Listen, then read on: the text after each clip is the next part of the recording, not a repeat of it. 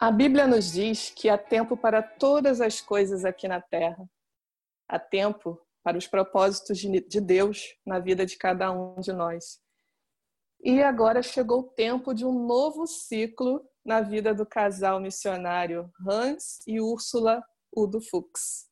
Pastor Hans, missionária Úrsula, muito bem-vindos. Queria que vocês falassem um pouco sobre como sentiram de Deus esse momento, né? Que era este o momento de ter uma nova etapa, um novo ciclo nessa caminhada com Deus. Foram 17 anos com missões mundiais e agora vocês seguem uma nova etapa dessa missão. Como é isso? Então, nos apresentando, eu sou do Rio Grande do Sul, ela é do Paraná, somos aqui do sul do Brasil e é um privilégio esses anos todos é, com a junta no campo missionário em dois países, Angola e África do Sul.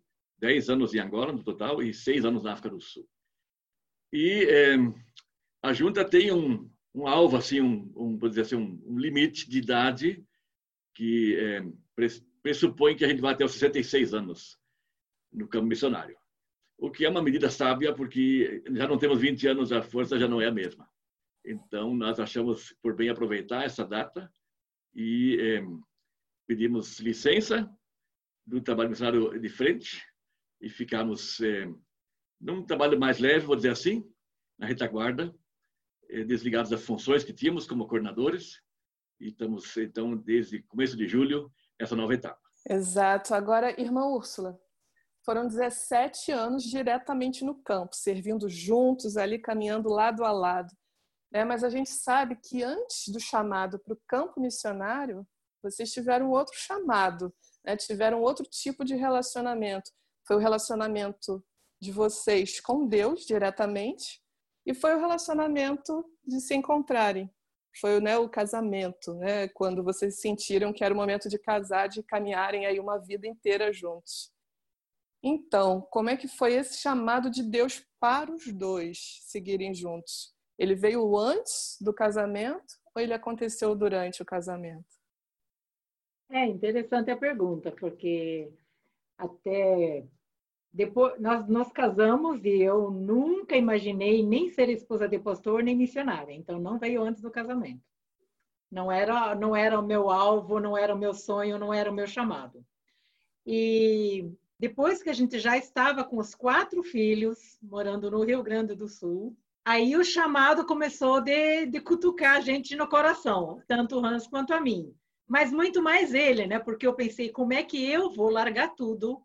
Saí com quatro filhos, o menor tinha quatro anos, e nós vamos para um país que está em guerra civil, que é Angola. Isso nenhuma mãe em sã consciência faz.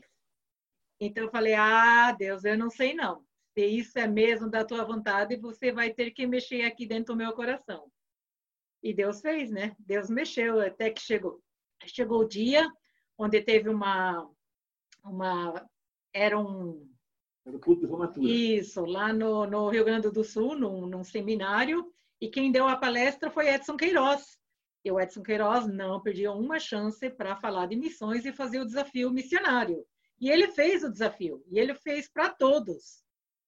E naquela hora foi a facada no meu coração, né? Eu falei, tá bom, eu vou, tá bom, eu não tenho mais medo, eu vou, eu vou assim, que nem quando a gente vai pular numa piscina, você fecha o olho e pula.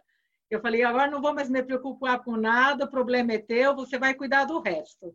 E a partir dali veio uma paz muito grande no meu coração, que Deus ia cuidar dos detalhes, de filhos e tudo mais o que viria pela frente. É exatamente sobre isso que eu iria falar agora, Úrsula. É, todo missionário é um semeador, né? Ele semeia o evangelho, a palavra, e acaba não sabendo em que momento ele vai colher os frutos. Às vezes ele não consegue nem ver os frutos, né? São outros missionários que colhem os frutos. A vida missionária de vocês em Angola, o principal campo missionário, né? Foram 10 anos em Angola. É. Como foi que vocês se envolveram com a obra missionária em Angola? Você começa?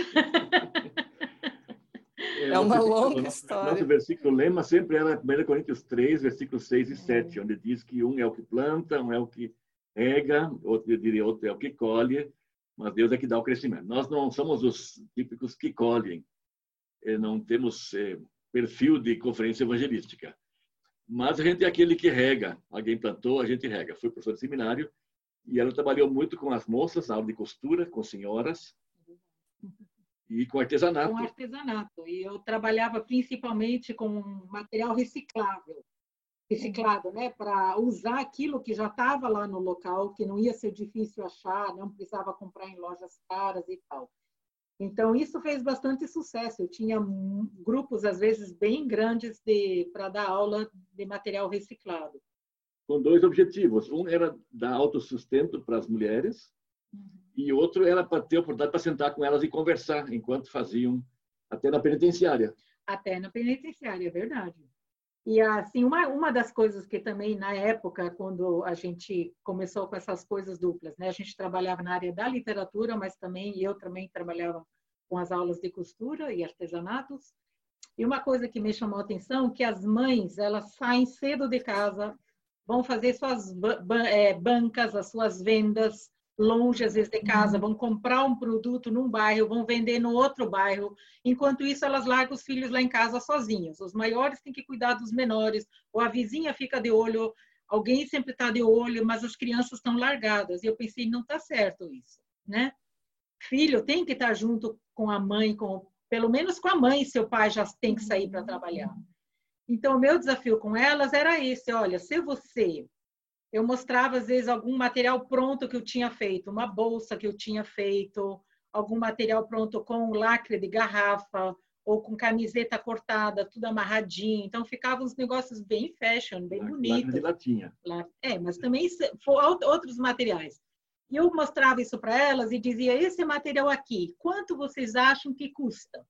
Uhum. E elas chutavam um preço alto. Ah, custa tipo assim, 100 dólares, 200 dólares, eles chutavam preço alto. Falei, pois é, vocês sabem quanto que eu gastei para fazer isso? 2 dólares. Aí o olho delas abria, né? Via ali uma possibilidade de negócios, né? De Melhorar negócio, um pouco né? a vida. Então eu falei assim, eu vou ensinar vocês como fazer isso a um custo muito baixo e vocês ficam em casa. E eventualmente alguma coisa simples, até os filhos podem ajudar. Enquanto você está ali trabalhando, você está vendo fulano, vai lavar louça, fulano, cuida da tua irmã, fulano não sai, fica em casa. Consegue então, administrar a casa nesse é, momento. E na penitenciária você não podia pregar o evangelho abertamente, mas você levava um livro para ler enquanto elas trabalhavam no artesanato. Olha que Uma irmã da igreja que tinha um alto escalão no governo, ela pediu para mim para eu ir lá para dar aula. E eu fui, eu falei, nossa, eu nunca fui para penitenciária, nem, nem, nem dentro do Brasil, muito menos fora do Brasil, não faço ideia. A minha primeira sensação foi assim, morrendo de medo, mas pronto, a gente vai enfrentando desafios, né? Exato. E quando você entra, você pensa assim, meu Deus, devem ser tudo, tudo bandidos, tudo assassinos, tudo perigosas, né? E quando eu cheguei lá, eu olhei, eu falei, ah, são todas mulheres. São mulheres, só isso, são mulheres. Então, eu até na primeira reunião falei, olha, eu não sou advogada, eu não entendo nada de advocacia, então não adianta vocês me contarem por que, que vocês estão aqui. Não adianta, porque eu não vou poder ajudar vocês. Mas vocês têm uma coisa muito preciosa aqui dentro que não existe fora da penitenciária. E aí elas pensaram aqui. Falei, vocês têm tempo. E tempo, às vezes, lá fora a gente não tem. Que vocês têm tempo para pensar, tempo para trabalhar com as mãos, tempo para uhum. conversar, muito tempo.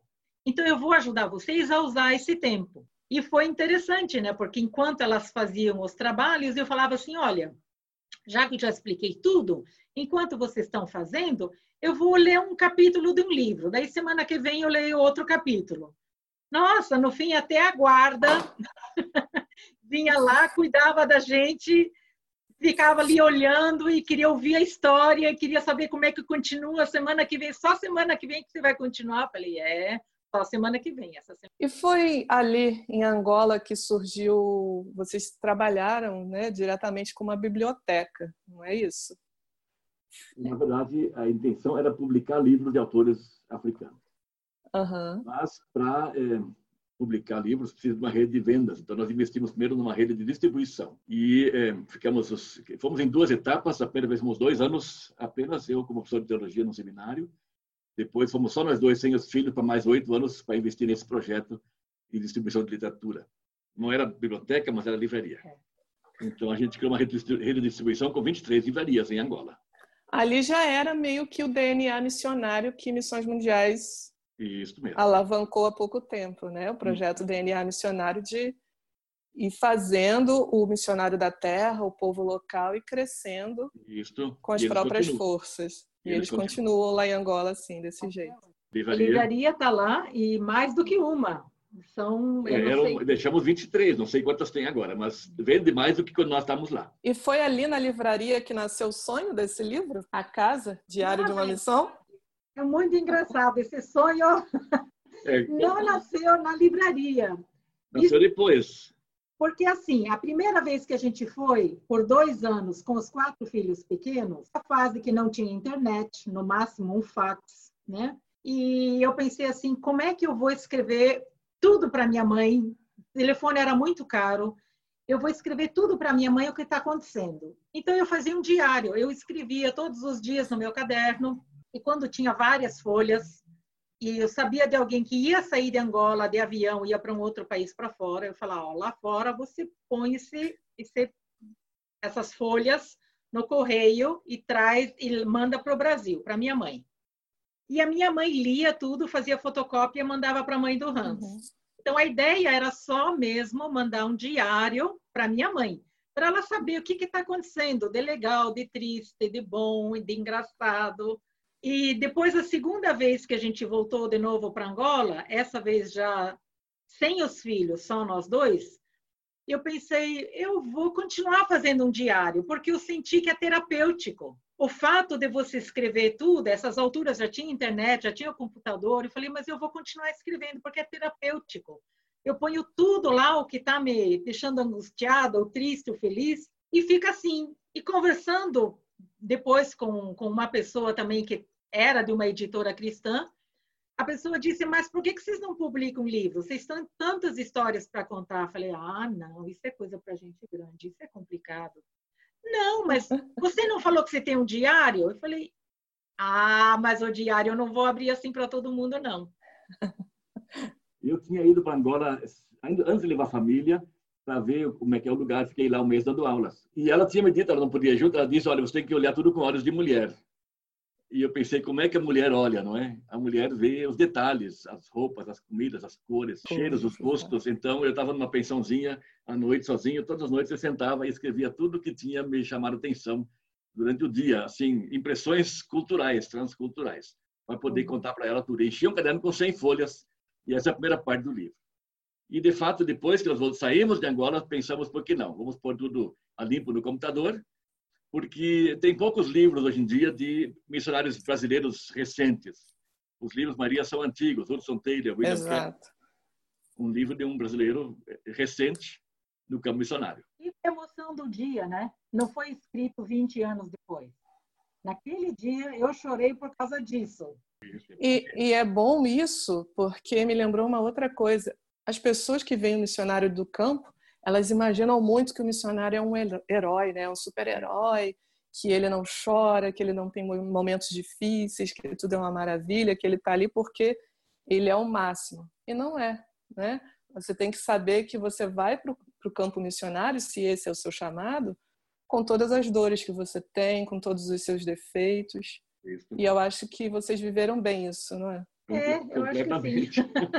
a gente se joga do pescoço e só depois, olhando para trás, a gente vê o que, que, que como nós éramos só nós dois, a gente trabalhava muito. O projeto também da literatura exigia muito da gente. E tinha horas que a gente dizia assim: em que enrascada a gente se meteu? Se eu sabia o tamanho da encrenca, eu não viria. Isso eu acho bom, né? Deus não deixa você ver todo o projeto antes de você ir ele te mostra um caminho e você vai. Quando você está no meio da jornada, você diz: Meu Deus, não dá para voltar? Não, não dá para voltar. Vai lá e termina. Por isso é muito importante também, eu vou lembrar aqui para vocês, é, da carta missionária.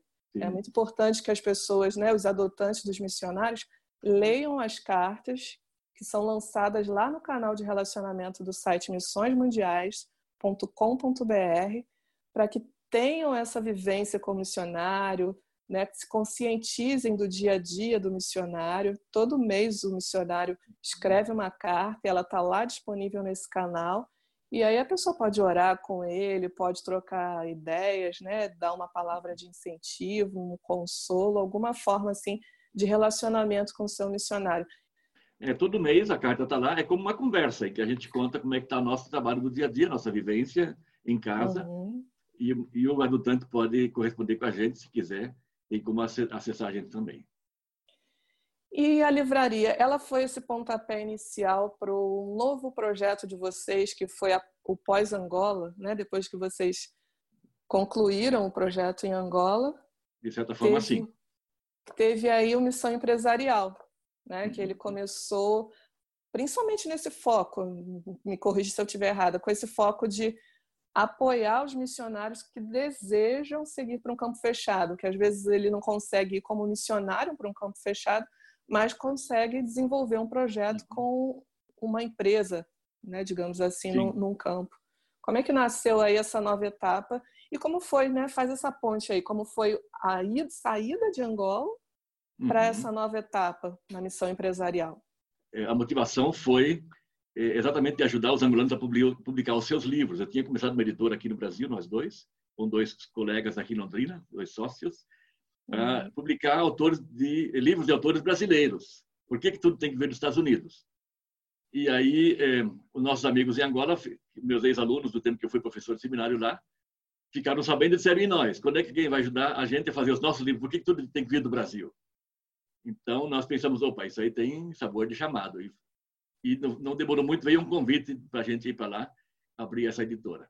Aí que eu contei para eles que eu aprendi na minha editora que fazer livros é fácil, eu só preciso de um gravador. Hoje em dia o celular serve, não é? O alvo sempre foi montar uma editora em Angola, mas antes disso hum. tínhamos que ter uma rede de livrarias. Então criamos uma distribuidora que importasse do Brasil e que fosse abastecer quem quer revender, um atacado, quem quer, quer se abastecer. E a coisa foi acontecendo. É, no fim de 2010, pastor João Marcos foi para Lausanne 3, que aconteceu em Cape Town.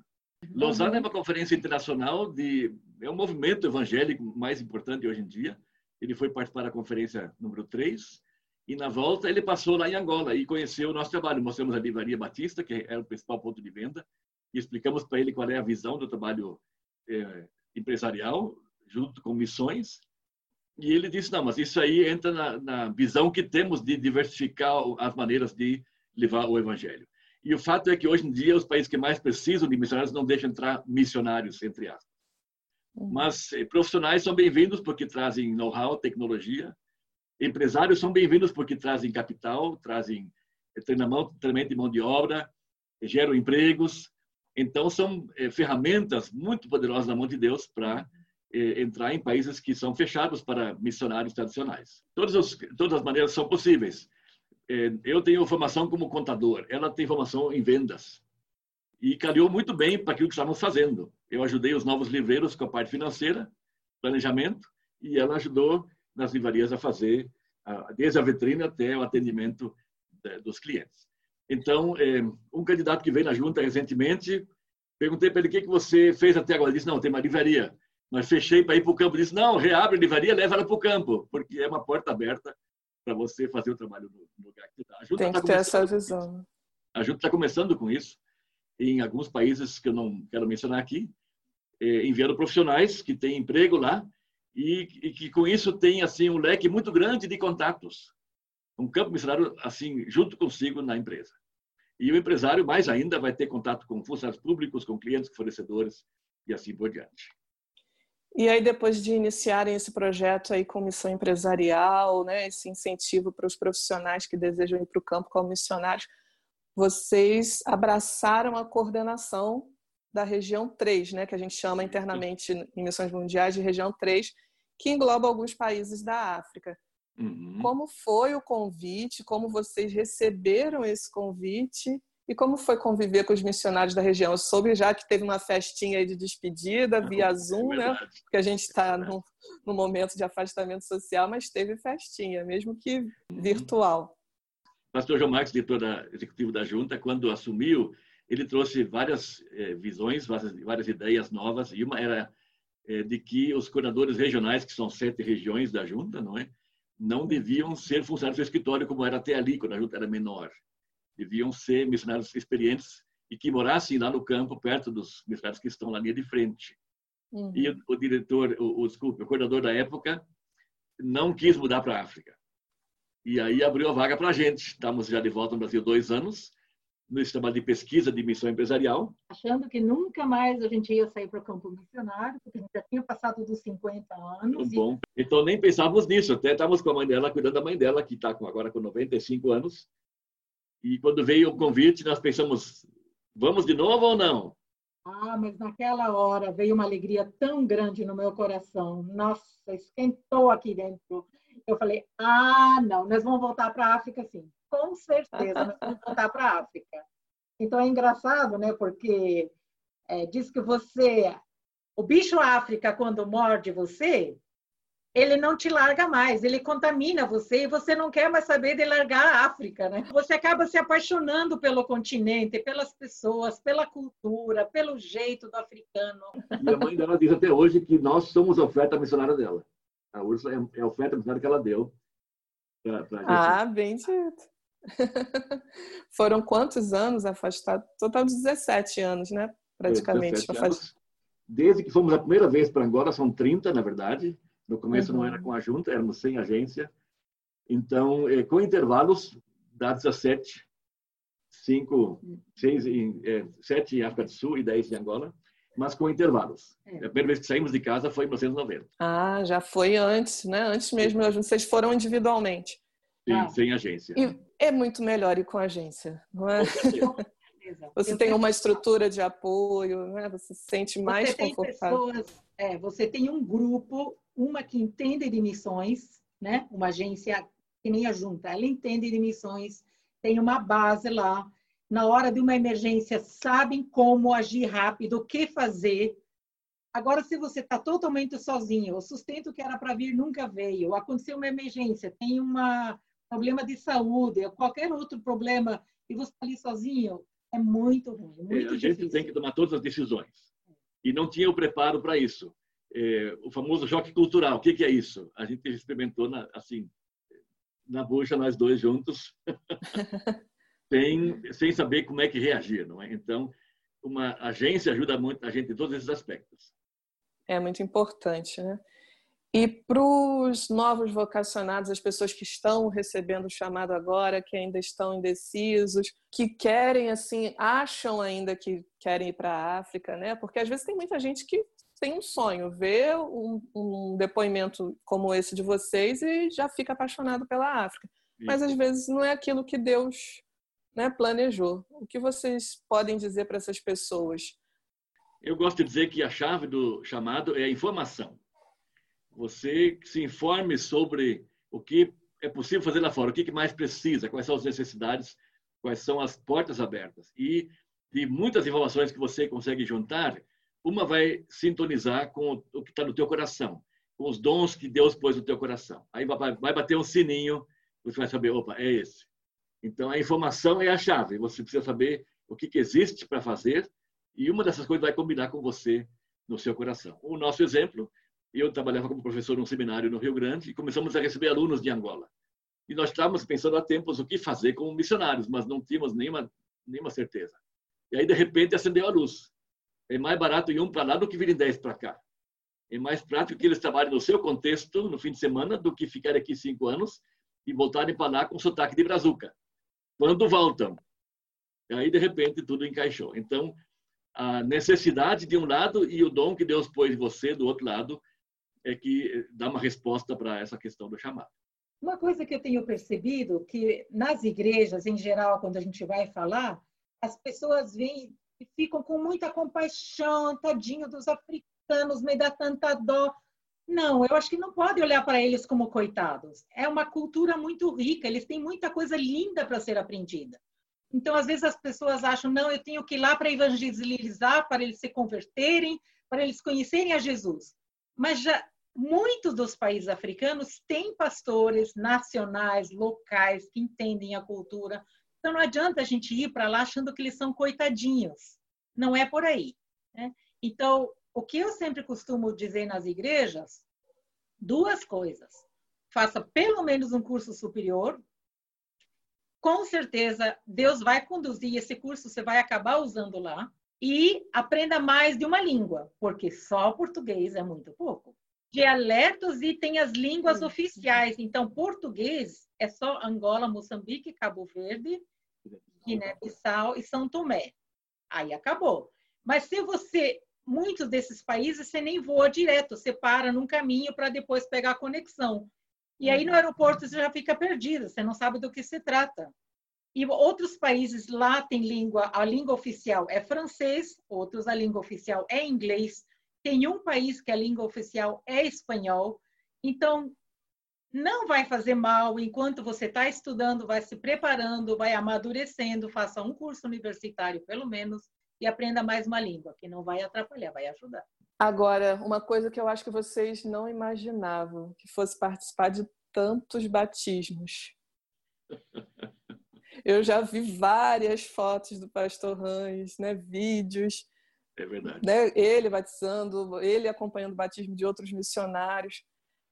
O batismo, ele é, assim, o grande prêmio para, né, a gente pode dizer assim, para um missionário nós viajamos bastante para visitar os missionários e a gente fica assim impressionado, abismado mesmo de ver como a igreja cresce. Não é a gente que faz, é Deus que faz.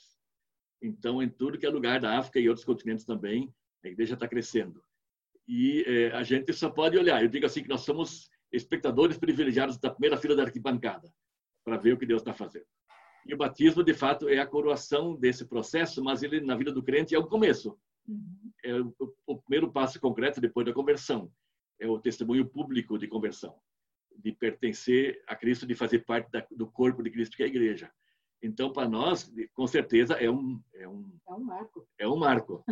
Mas ele só representa o que está acontecendo, que a igreja está crescendo em todo o mundo. Um exemplo pessoal nosso, a primeira vez que nós fomos para Angola, nós fomos, eu fui dar aula no seminário, a igreja principal do sul de Angola tinha mais ou menos, é, é, vou dizer assim, 40 mil membros no total da denominação, mas só tinha 30 pastores. Então, cada pastor, em média, tinha que cuidar de 2.500 membros, mais outro tanto de eh, frequentadores. E, na carência de pastores, eu tinha que, cada domingo, pregar em algum lugar para dar ceia. E aí eu me maravilhava com o número de gente que estava reunindo. Voltamos 10 anos depois, essa denominação tinha mais de 100 mil membros. Que bênção. Vocês realmente foram bênção para missões mundiais, bênção na vida dos vocacionados, bênção na vida dos missionários, dos líderes, dos colaboradores de missões mundiais e dos seus intercessores e adotantes, né? das pessoas que contribuíram para que a missão crescesse, para que vocês permanecessem ao longo desses anos. Queria que vocês deixassem aí uma mensagem de gratidão para não só para missões mundiais, mas principalmente para essas pessoas que fazem missões mundiais, né? Para cada um, ofertante, o adotante, né, o, o, o, intercessor, o voluntário que vai no campo lá doar um tempinho né, da, da sua vida, do seu conhecimento para que a obra cresça. Queria que vocês deixassem essa mensagem para esse povo aí que ama missões. Eu acho que sem essa retaguarda de pessoas que estão orando por nós, que estão ofertando, o nosso trabalho não seria possível. Sem os voluntários, sem toda essa é uma equipe enorme, né? Se você pensa, às vezes, quantas pessoas estão orando por nós, fora as cartas de oração que a gente manda, as mensagens que a gente põe no Facebook, e às vezes tem 300 curtidas, 400 curtidas, estamos orando por vocês. Olha, nada disso seria possível, né? E mesmo a parte financeira, às vezes você diz, não, África é pobre. Sim, mas viajar de um país para o país do lado, às vezes você tem que fazer uma volta enorme para ir chegar no país do lado. Isso tudo custa muito, né? Como isso seria possível? Visitar os missionários, nós fazendo o nosso trabalho, a gente precisava de um carro que aguentava as estradas em Angola. Como isso seria possível sem que alguém tivesse no, na doação dos recursos? Não seria possível. Então, quando a gente vai na igreja hoje para falar de missões, é muito gratificante quando a irmã abre a Bíblia e mostra assim, a tua foto aqui, ó, olho para você todos os dias. Sustenta a gente, a gente sabe, eu sei, a gente estava lá na África porque você orou pela gente, e são centenas de pessoas. Então, isso mantém o missionário no, no fervor do trabalho missionário. É, nós fomos para Angola a primeira vez, o país estava em guerra e cada cada manhã uns quatro ou cinco jatos voavam da nossa cidade para jogar bombas nas aldeias onde tinha guerrilheiros. Eu comecei a me perguntar o que que faz a força aérea numa guerra. A força aérea não conquista território. Quem conquista é a infantaria. Para que que serve a força aérea? A força aérea vai na frente da infantaria, enfraquece, bombardeia, enfraquece o inimigo, que pode ser mais forte que a minha infantaria, mas depois que ele foi enfraquecido, a minha infantaria pode avançar. E para mim fica uma figura da oração da igreja. O missionário pode ser encarado como uma infantaria, que está na linha de frente, mas sem a igreja, passando por cima dele, na frente dele, bombardeando o inimigo que está ali mais forte, ele não pode avançar. Então, eu tenho encorajado as igrejas a fazer, fazerem isso. A tua função é orar, teu chamado é orar. Então, faça isso. Não fique pensando que, que outro lugar devia estar. Não, teu lugar é esse, é para orar pelo missionário. Mesma coisa com as finanças. Tua função não é estar lá na frente. Talvez até um dia seja, mas agora tua função é, é sustentar quem está lá. O voluntário dá duas, três semanas, às vezes para para quem está lá não faz muita diferença, mas para ele faz uma grande diferença, porque ele tem um, uma, faz um teste, será que é isso mesmo que Deus quer para mim ou não? Então, é, radicais que ficam um ano, um ano e meio, dois anos às vezes até, é, é um desafio maior. Cada um no seu lugar, no plano de Deus. Exatamente, aquilo que a gente falou no início, né? Há tempo para todas as coisas, né? Sim. E Deus tem um propósito para cada um de nós tempo de vocês agora é outro, né? Um novo tempo. Já pensaram em um projeto, né, para essa nova fase? Na verdade, sim. Acho que o primeiro, o primeiro plano é descansar um pouco. Eu uma rede aqui na minha sala. Eu li algum livro, um tempo atrás, um livro chamado A Arte de Envelhecer, e ele diz que desde os 45 em diante a gente devia pensar em alguma coisa que a gente quer fazer depois de aposentar oficialmente uma uhum. empresa ou uma organização. E eu fiquei pensando bastante nisso e, e a conclusão foi, eu sempre gostei de mexer com livros, tradução, revisão, publicação. Isso eu posso fazer sem pressão de agenda, sem bater ponto de manhã e de noite, dentro do ritmo que com essa nova faixa etária que a gente está, a gente pode cumprir. Então eu posso fazer isso, sem eh, ficar com tédio, já tenho material aí esperando por mim. E também sendo bem para as pessoas dessa forma. Minha mãe sempre falava, quando a gente era criança e estava numa festa de aniversário, então tem aquela hora que a mãe quer ir embora com as crianças. A gente dizia, não, agora não, a festa está tão boa, agora não é hora de ir embora. Ela dizia, agora que é hora de ir embora, a festa está boa. Se fica mais, vai passar do ponto e vai todo mundo ficar com um sentimento ruim da festa. Agora é a hora boa de ir embora. É e a gente pensa a mesma coisa em relação ao nosso ministério. Chega uma hora, a gente tem que ter a sabedoria de largar e dizer: essa é uma boa hora. Tá tudo muito bom. Essa é uma boa hora. Tem alguém que pode continuar o, no, o nosso trabalho? Tem, né? Então, essa uhum. é uma boa hora de sair e a gente dá um passo mais para trás, anda um pouco mais devagar e continua sendo bênção. Que vocês sigam sendo bons influenciadores. A gente tem tanta gente aí no meio digital, né, se dizendo influenciador digital, que vocês sejam bons influenciadores nesse tempo, né? Já foram ao longo de todos esses anos e que não deixem isso morrer, que vocês sigam sendo exemplo para os nossos vocacionados. Muito obrigada. Deus abençoe vocês aí nessa caminhada. Obrigado. Obrigada. Tamo junto. Lembre-se de compartilhar este podcast com os seus contatos. Envolva-se com missões mundiais. Acesse agora mesmo doiagora.com.